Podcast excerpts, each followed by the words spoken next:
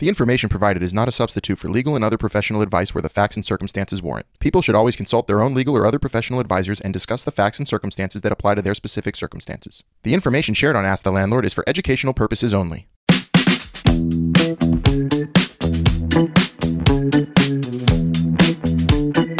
Hi there. We're back with another episode of Ask the Landlord with our favorite landlord, Albert Dweck. I'm Melissa. I'm one of Albert's producers and a former New York, Pittsburgh, Lafayette, Louisiana, and Washington, D.C. renter. And together, we're going to be asking this landlord some questions. If you want to be involved on this podcast and you have a question for Albert, call us and leave us a voicemail on the Ask the Landlord hotline. That number is 646 580 3015. How's it going today, Albert? It's going well, Melissa. How's it going? It's going great. And I think we're going to ask you a question that your experience is going to help you answer. And I hope it's going to help other people. Are you ready? Yes.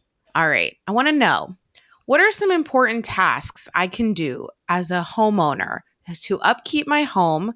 I'm talking regular maintenance one should be doing.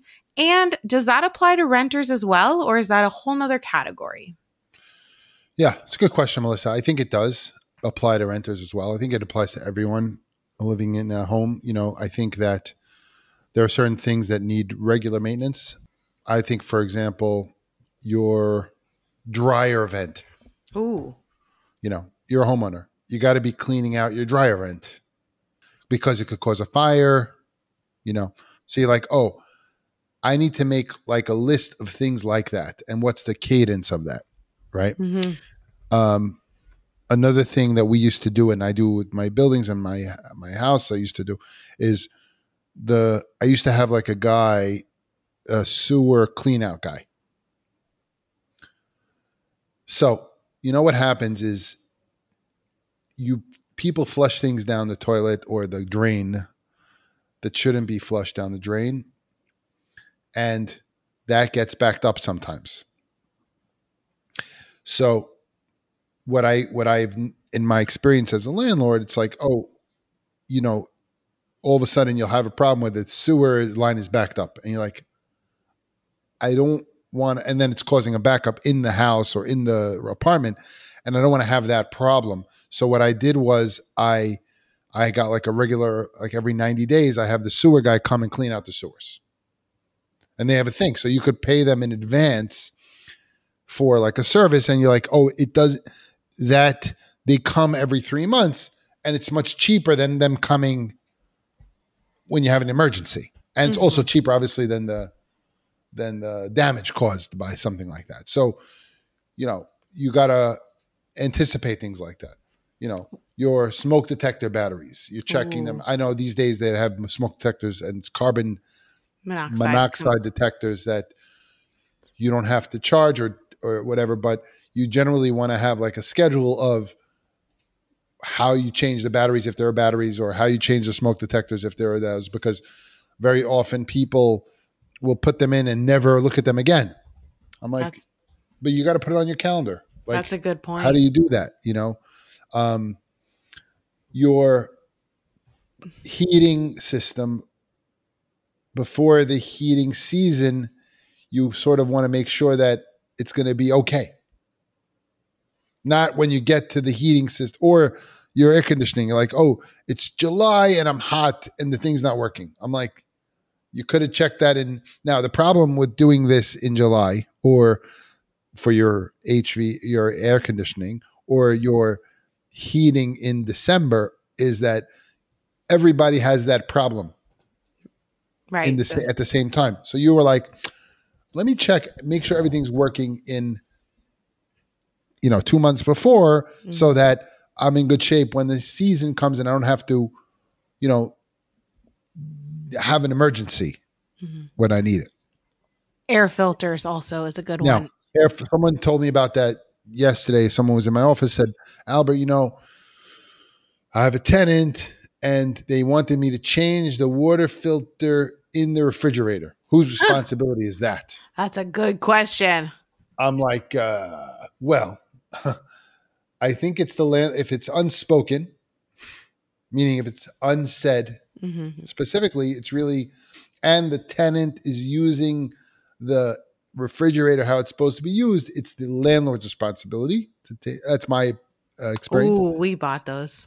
however if it's in the lease like that you have to replace that as a tenant. You should you know now this is something that if you're renting to somebody or if you're a homeowner or if you're a renter you want to kind of figure out hey this uh, hvac system has a filter. Who's supposed to replace that? You should know. I'm telling you now. Right? Like how We- often? I just when we were in Pittsburgh, we had we did everything ourselves. But I never even honestly, I didn't even think to ask the landlord for a new water filter or a new or the AC filters. filter. I didn't. I'm or who's going to clean the I'm dryer vent that. Yeah, no um, one did that.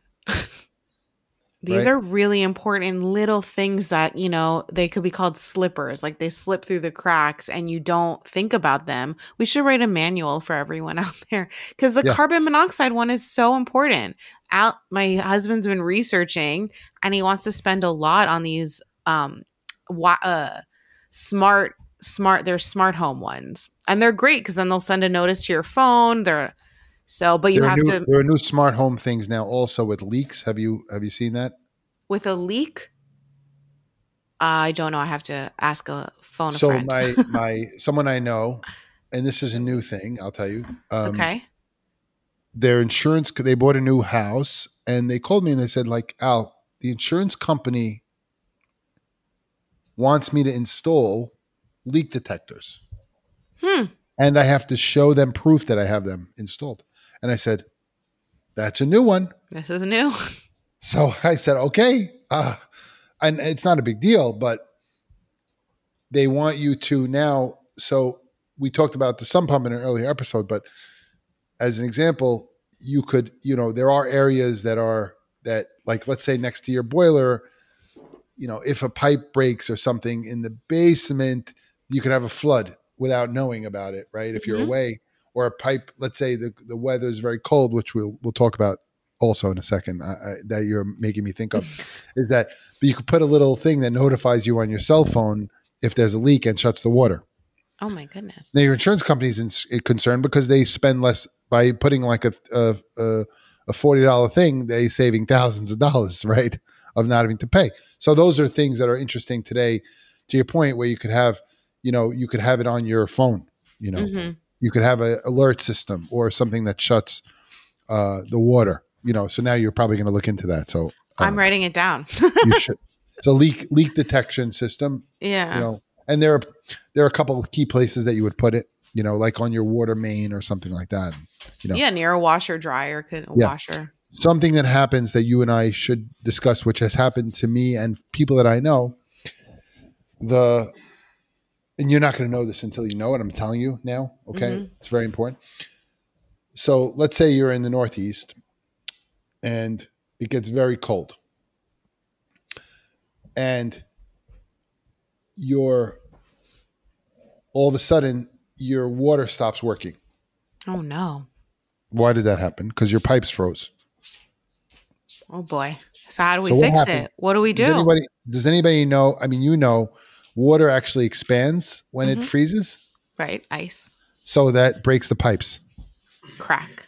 So now what happens is so let's say you're in a house and it's very, very cold, like zero degrees outside.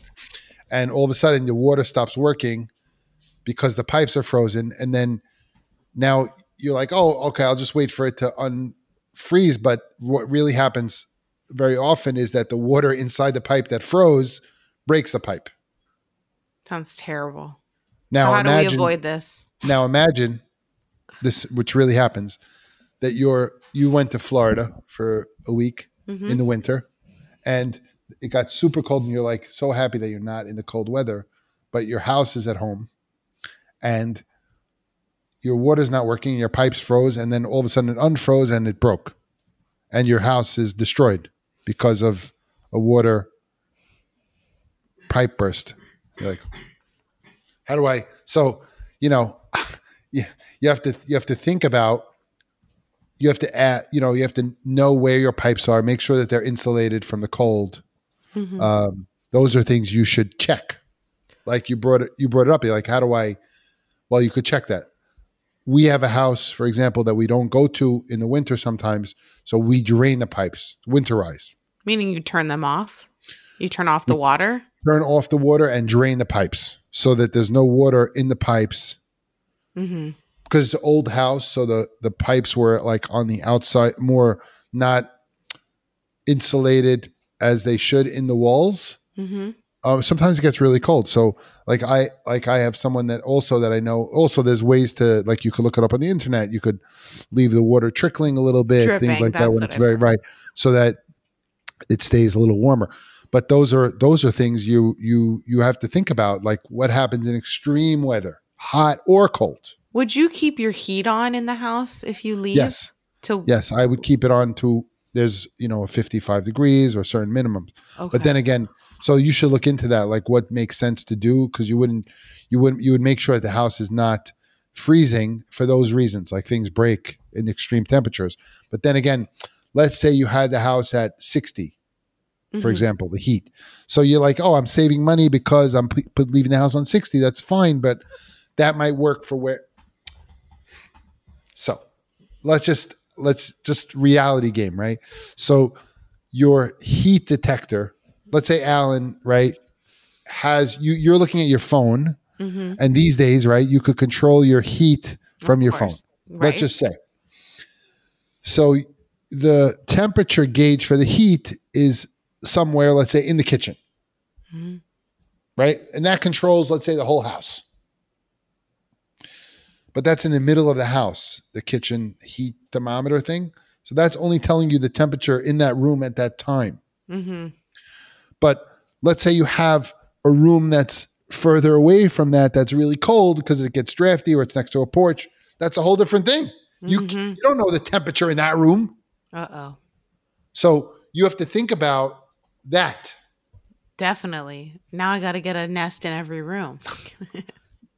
But, you know, I, so also it's important to understand like, how is that working? How does the heat work off of that thing? Mhm. Like, I, I mean, I was in buildings where the, the guy, they put a thermo- thermometer that controls the heat, but the thermometer was like in the boiler room. So it was too hot all the time. Right. So Mhm. the, so that's, you have to realize how the systems in your home work so that they're going to work most efficiently Mhm. and to protect yourself against such things, extreme weather, you know, what happens to your house in the snow? What if there's two feet of snow? Right. You know, do you have a roof? Uh, how does the snow sit on the roof? Um, The where gutters. does the water go? Are the gutters cleaned out? Right. I know. A What lot happens- of maintenance. In the fall, the let's say you have trees on your property over your roof. The trees, the leaves go into the gutters, and then the gutters get clogged. They don't drain. You didn't clean them out. Then it snows or rains. Then it snows.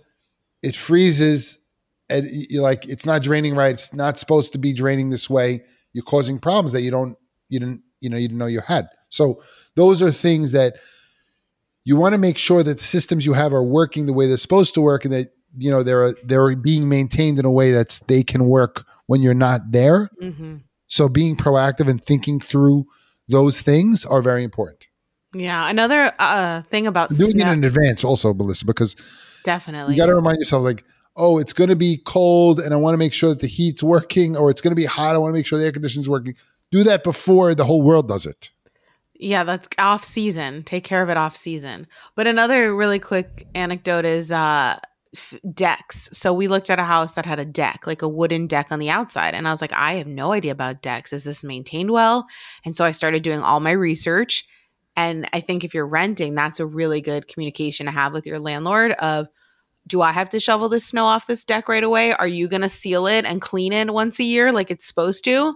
Cuz that's that's a safety issue at that and then you put that into the lease ideally or Yeah. have an understanding about how that's going to work and put it Yeah. in writing so you could refer back to it but it's something again just everything look out for do your research use the internet ask ask your fellow landlords ask the podcast I think prepare, anticipate, do things before they become a problem. Proactive. Uh, Mhm. what do you say? Uh, preventative maintenance. Those are things. Definitely. Yeah. All right. That was great. I have to look up leak detectors and then I also have to look up how to drain my pipes. That's something I need to look up. So thank you so much, Albert. I really appreciate it. You're welcome. For more episodes, please subscribe to Ask the Landlord on your favorite podcast platform. We'd appreciate it if you left a review on Apple Podcasts. If you'd like to watch the show, check out our Ask the Landlord YouTube channel. If you have a question for Albert, feel free to contact him on Instagram at Ask the Landlord and check out his TikTok at Ask the Landlord. Bridging the gap between landlords and tenants, this has been Ask the Landlord. Thanks for listening.